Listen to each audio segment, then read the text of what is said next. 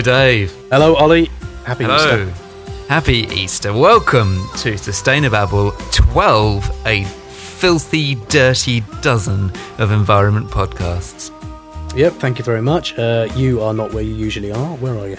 No, I am in lovely Cambridgeshire, which is where my mum and dad live, and it's Easter, so I'm here stuffing my face with free food.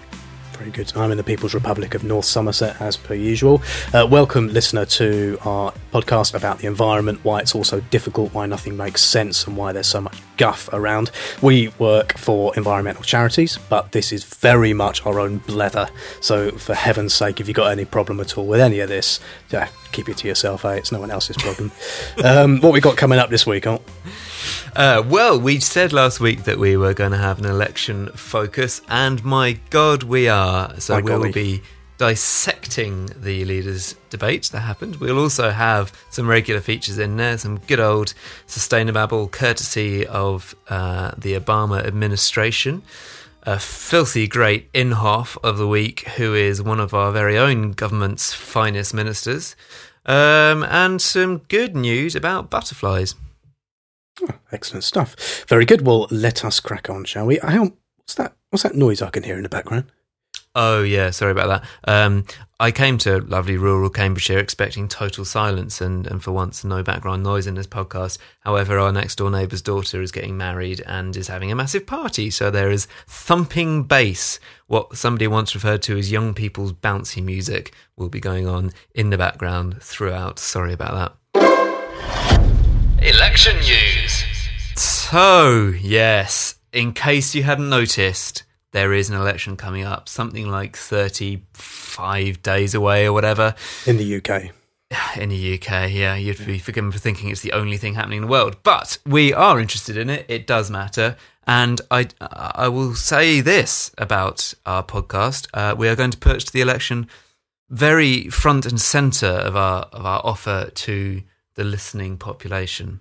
Mm, are we right? are we going to have an election? Yes, we are. Are we going to talk about it on this podcast?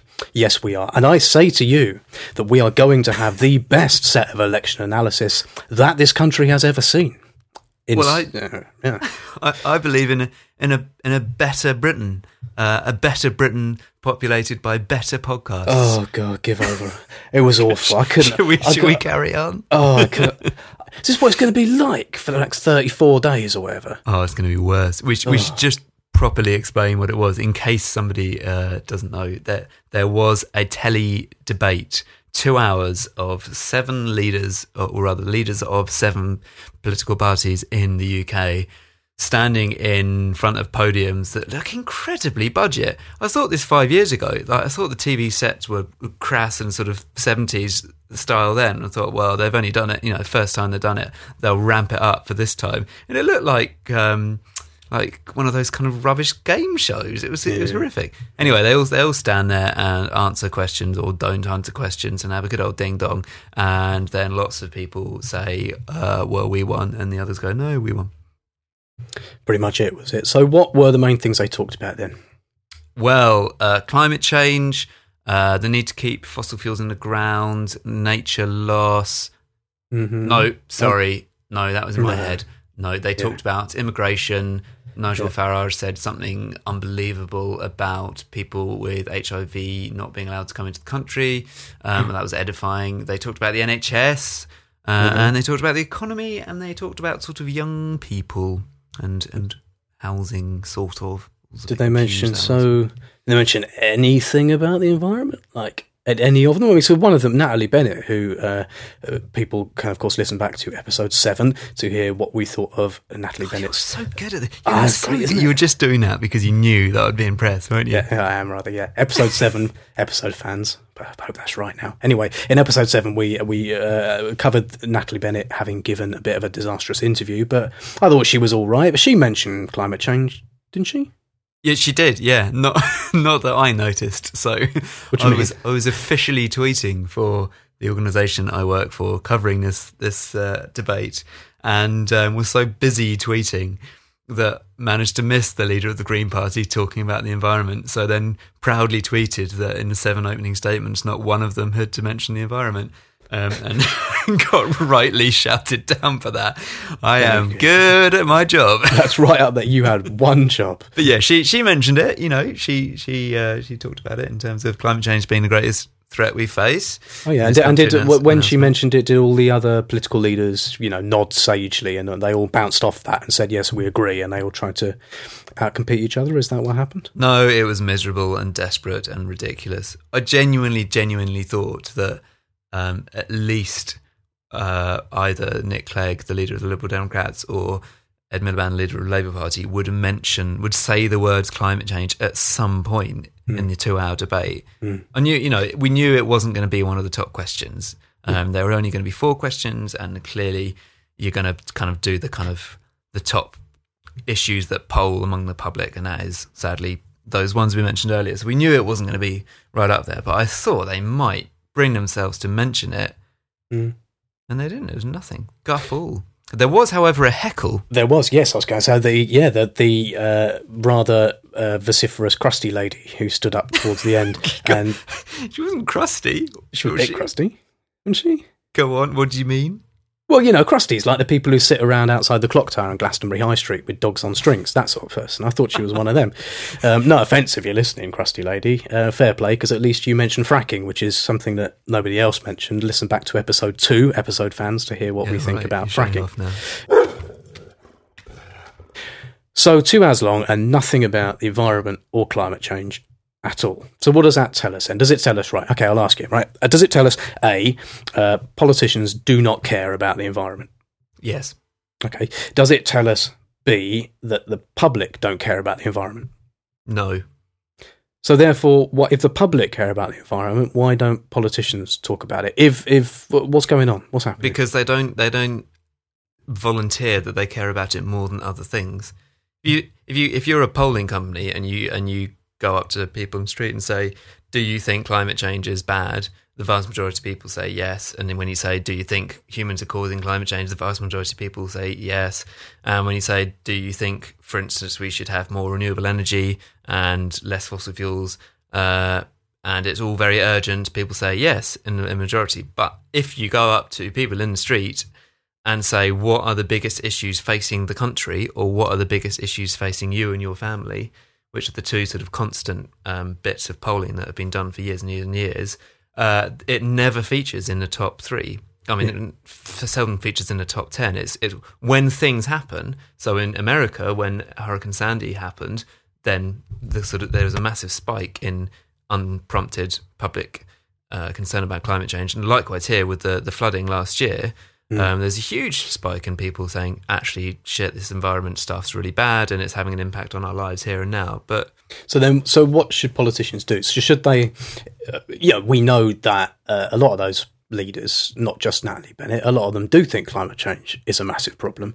Um, you know, Liberal Democrats say they're a Green Party and they're going to have five green laws, aren't they, Ollie? And um, apparently, yeah. apparently, yeah. And Ed Miliband used to be climate change secretary and was, you know, got got the UK's laws on climate change through. So we know they actually think it. So therefore, if, what you say is they should just start talking about it. And if they start talking about this thing that they think, then the people will start thinking the thing that they think is important is important. And then the politicians will be able to carry on talking about the thing that they actually think is important, but they're not talking about it because they don't think the public thinks it's important, even though the public does think it's important. Uh, what was the question? Oh God, what am I saying? I don't know. I, they clearly they should demonstrate leadership. Actual leadership is saying this is important, not because it's what you think is important, because it is empirically important. We have facts and evidence to back up that this is important, and that's why we're going to lead on the issue. That's what politi- I want politicians to do. Instead, they go, "What can we say that most people who are kind of inclined to vote for us are likely to agree with and therefore vote for us. And that's that's the nature of democracy, I guess. So uh, let me ask you a question then. So the election is what just over a month away now, isn't it? Uh, so we haven't had much on the environment so far. Is that how it's going to stay? How's it going to sort of pan out? Are politicians going to have like an environment section, an environment day? Are they going to just get it out of the way, or as what's going to happen? Uh, if they are going to have an environment day, they should bloody tell us about it. we should we can we can make some noise around it. I I doubt it. I doubt it. But to give them their due, we should mention this Labour Party this weekend made an announcement about uh, what they would do were they should they be in power this coming December when there is a big conference, a climate change conference happening in Paris, and uh, they are saying that they would stretch the ambition of the government's climate reduction uh, emissions reduction target, which sexy. is sexy, sex- sexy yeah. promise. yeah. And to be fair, I just bored myself quite a lot saying that sentence, and I can imagine, therefore, that politicians think mm, probably not going to go down that well on the doorstep. Might not make this a central plank of our election kind of offer. So what they're doing it for then? Like, if, if, so what you said to me before was that the stuff in the leaders' debates was basically determined by what politicians think people actually want to hear, right? Regardless of whether they do or not. So then why do they bother saying anything else at all? Why do they bother saying anything about like climate change and stuff like that? Why don't they just only talk about immigration and Romanians with diseases and things like that? Like, Well, because there are, there are, there obviously are small groups of people like you and me who care what people, what the parties are doing on these issues. And so they sort of, you, you get the feeling they're kind of throwing out scraps just to keep people like us interested. I was genuinely surprised that particularly Nick, Nick Clegg didn't say anything about the environment because they have made it a really central part of, of their election pitch because their their members, their supporters traditionally have cared a lot about the environment. So the party needs to be talking about the things its own supporters care about. And lots of their emails that have been going out have been majoring on it. They've been making these announcements, as you said, about having five green laws. And one of the things they're very proud of is their record of, of kind of keeping the Tories to climate um, commitments, environment commitments, and stopping them tearing it all up, in, in their words. Um, so I was really surprised that he didn't say that. And I wonder, I, I genuinely don't know why he didn't. He's probably just started to go a bit odd, hasn't he, from having been locked in a cupboard for five years. It'll make you go a bit weird. Sustainababble of the week. Yes, right. Back from the abyss of talking about the election and onto more familiar ground of sustainer babble of the week. This is where we have a look at the guff spoken in the name of going green and proper shred it. Dave, what have you got? This is the thing. You know how the planet is stuffed, right? Like Sa- yes, sadly, yes. properly stuffed. And you know how humans are causing it through being greedy gits, right? Mm. Well, this is the single biggest example of exactly why we're so stuffed. It's the thing in the whole of the environment world makes me the most cross, and it's the fact it's drilling for oil in the Arctic. Genuinely, flabbergastingly stupid. The only reason we can do it in a lot of cases is because we're melting the ice, which we're melting through, burning lots of oil. So that allows us to go in and get loads more oil out. And I find the whole thing incredibly, monstrously horrific. What's happened is that Shell, oil company, uh, were wanting to drill for ages in the Arctic and spent a great deal of money doing so. And after loads of protests, including by Greenpeace and others, and it being an increasingly controversial issue, particularly in the States and the government there coming under a lot of pressure, and the collapse in the oil price, which we talked about back in episode five, uh, four, Sure. four, Oh. four, um, episode four. Um, they pulled out. So they they'd spent loads of money, and and Shell pulled out and said, you know what? Okay, for now we're not going to go into the Arctic. And what has happened now is that they've been given permission by pre- President of the Free World and all round hunk Barack Obama to go back into the Arctic, um, and they've got um, the green light to start exploring for oil. It's nice, isn't it? That is just. Yeah. So hang on, this is the guy that a few weeks ago said, no, not going to have Keystone, that big um, host pipe I called it, but you correctly uh, named it as a pipeline Right. sucking out tar sands from pristine bits of Canada. Uh, he said, not, not going to have that because it's important that we don't do these things. And then a few weeks later, he goes, but you can go and shove your teeth into the oil beneath the Arctic. And, you know, I'm sure, I'm sure there won't be a spill there. And I'm sure if there is, they're totally on top of, of what they'll do. Well, so they have thought about this, and this is what the American Interior Secretary, a lady called Sally Jewell, um, she's really, really thought about all of the reasons why um, a spill in the Arctic would be a bad thing, and she said this. We remain committed to taking a thoughtful and balanced approach to oil and gas, leasing and exploration offshore Alaska. So they're committed to being thoughtful and balanced. So they promise not to be mindless and unstable. That's right. Yeah. Yeah. I, I don't really know what to say to that. How can how can you say it's all right? We promise we're going to have a good think before we let them go in there. I find I I find the whole idea of drilling in the Arctic terrifying. I find the idea of a spill in the Arctic. Can you actually imagine what that would be like? I mean, just and this is the thing that always amazes me. I think they must have Microsoft Excel inside oil companies. I don't believe that they haven't got spreadsheets, right? And in their spreadsheets, there must be a little column that has reputational risk. Must be in there somewhere, right? Like oil companies are not exactly all going around giving kisses to babies and getting hoisted, uh, carried shoulder high around the Olympic Stadium or stuff like that, right? They are generally not seen as a particularly nice bunch of fairies. But can you imagine what it would do to the reputation of oil companies in general and Shell if it were them if there was a spill in the Arctic? You get polar bears covered in oil. You got Arctics. You got the, the, an expanse of, you know what color oil is.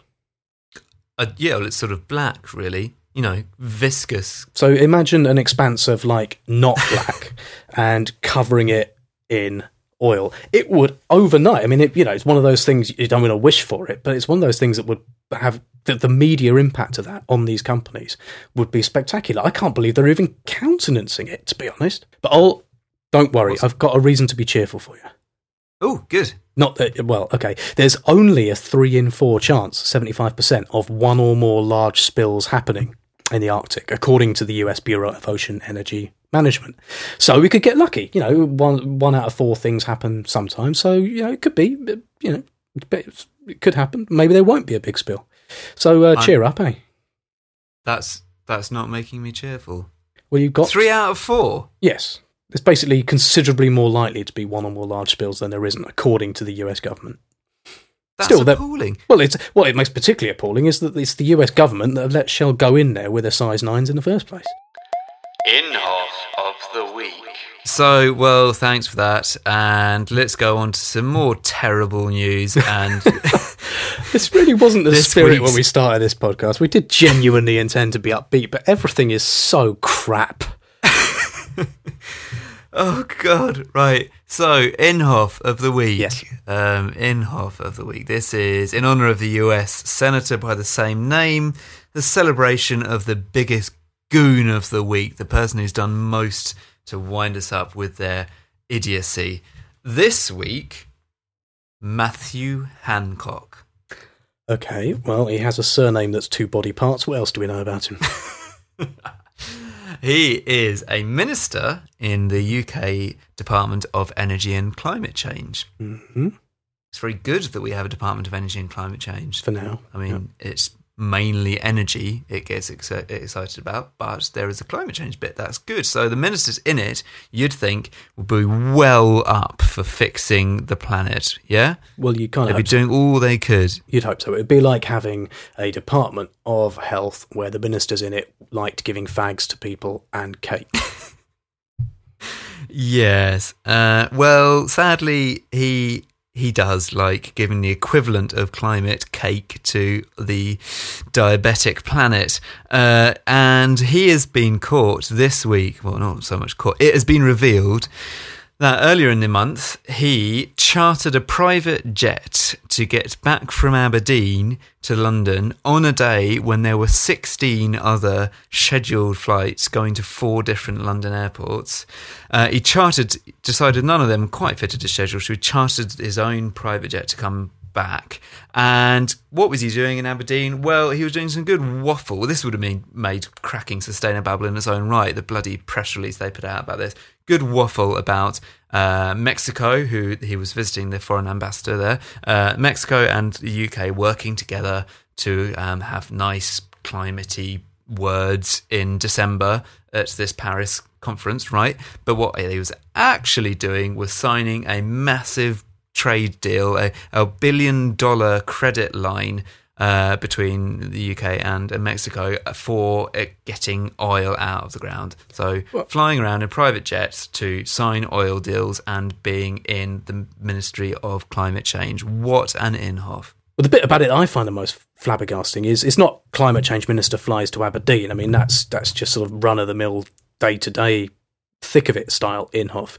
It's the fact that they go there and they say, no, no, no, but it's all right because we were going there to, to press for a, I've got in front of me, to quote, ambitious, equitable, comprehensive, and legally binding global agreement at the climate talks in Paris in December. And what they were actually doing was stitching up massive, massive trade deals to drill oil and gas. This whole thing Everything stinks. Everything sucks. What's happening? Why is everything so rubbish? It's your fault. Reasons to be cheerful. We've got something cheerful coming up, haven't we? Haven't we? Something actually cheerful coming up, haven't we? Haven't we? Yes, yes, we have. Yeah. We have. Go on then. Butterflies. Oh, f- what? Butterflies. Such a hippie.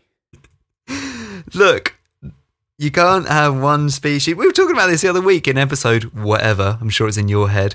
Uh, talking about charismatic megafauna. Remember that? Got a good old klaxon for that.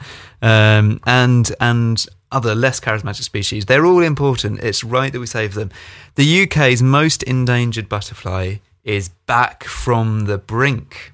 Okay, all right. Uh-huh. Okay, no, I'm, I'm going with this. So uh, tell me about it. Who is it? This is actually the critically endangered high brown fritillary, and it had its best summer for 10 years last summer in 2014. Numbers rising 180% in a year, thanks, according to The Guardian, to conservation efforts. Right. Now, doesn't that, doesn't that, if we can bring up these, you know, butterflies are delicate. Mm. They are delicate little things. They so many things can knacker them. You know, just a bad summer can can really deplete them. Um, let alone having to uh, deal with a, a cocktail of pesticides and losing all of their habitat, etc. So, if our conservation effort, efforts can be so impactful that these delicate little fritillaries can come bouncing back, then maybe there is hope. Maybe we can save the world. It's probably um, all right. Here's what I think about the high brown fritillary. Right. Firstly, Don't go down into the dark place, Dave. We, No. we promise. hear me out. Thing one. It's beautiful. I'm looking at it. It's absolutely gorgeous. I've got like I'm looking at a picture. We'll put this on our um, Twitter feed and Facebook and all that sort of stuff. It's like a close up of a fritillary. It's absolutely beautiful. It looks like a cat with wings. It's They're works of art. They're really, absolute works of really art. gorgeous. So there we are. Yeah. Look there, nice thing. Thing two. Ah, so it is good. well, I had a, I had a thing.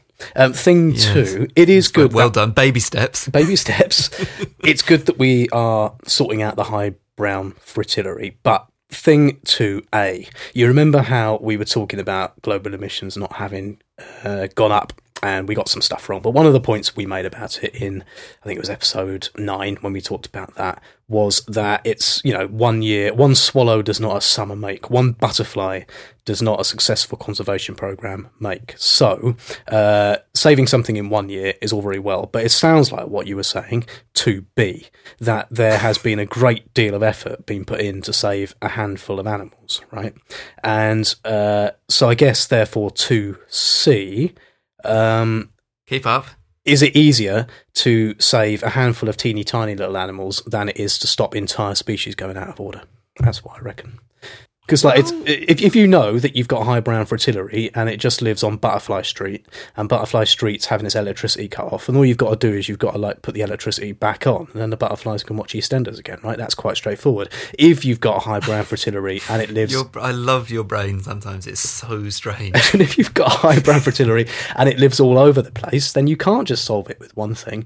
Um, you know, if climate change is wiping out all the hedgehogs, for example, you can't like go and save all the hedgehogs one on one. Like, there's some big horrible stuff going on, and you can, if you want, create a hedgehog sanctuary in the West Midlands, which is north of London, as we discussed, and fill it full of hedgehogs. But you're still like you're not really saving the hedgehog; you're just stopping it absolutely being wiped out. So I guess my ultimate point is is stopping something that was very, very nearly wiped out, no longer being exactly entirely wiped out, but still very much stuffed. Is it really a reason to be cheerful?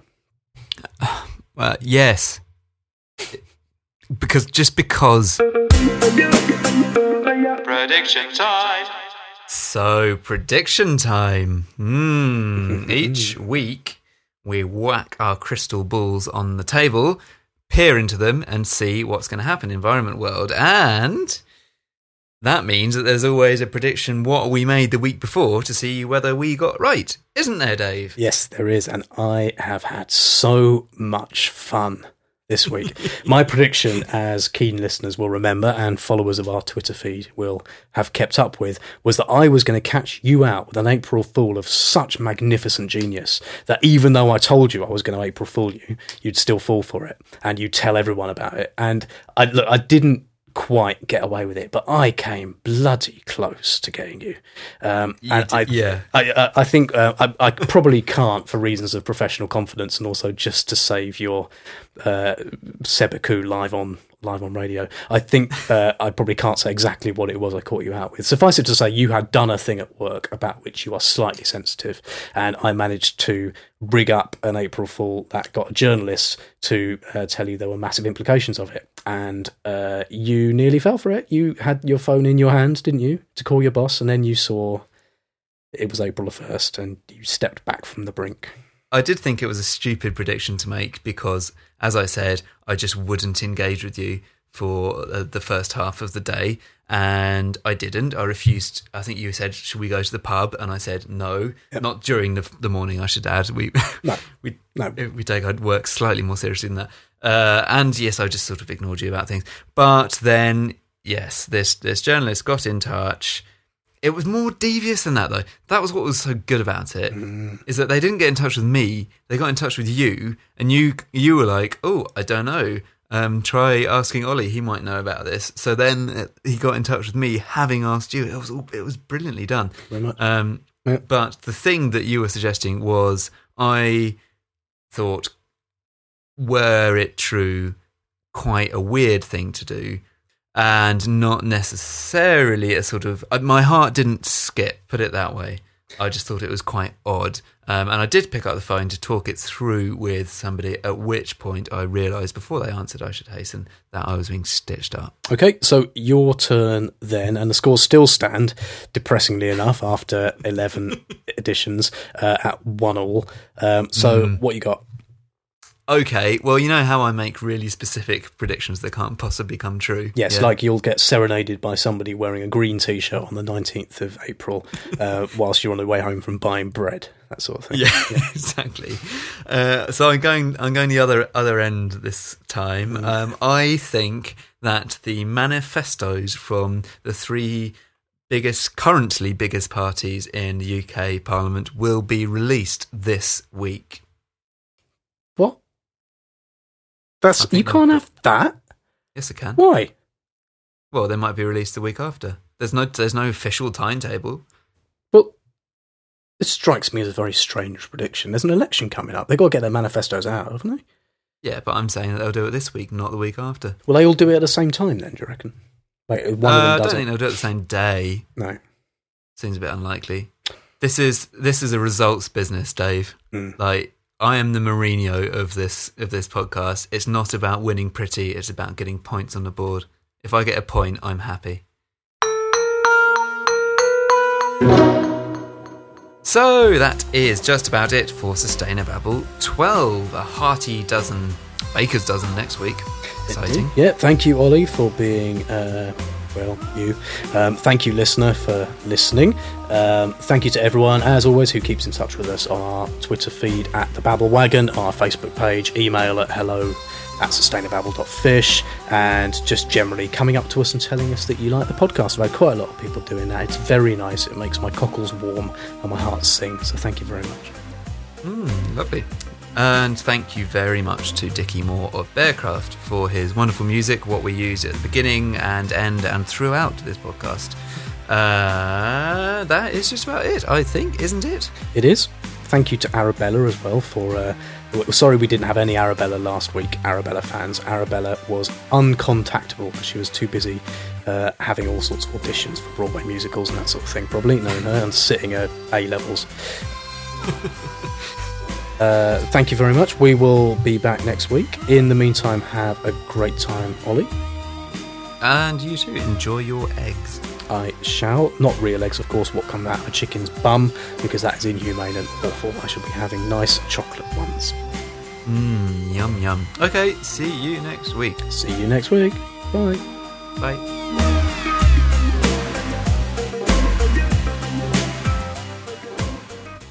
Also, I'm not the Mourinho of this podcast. no, no, I don't think you're the Mourinho of anything.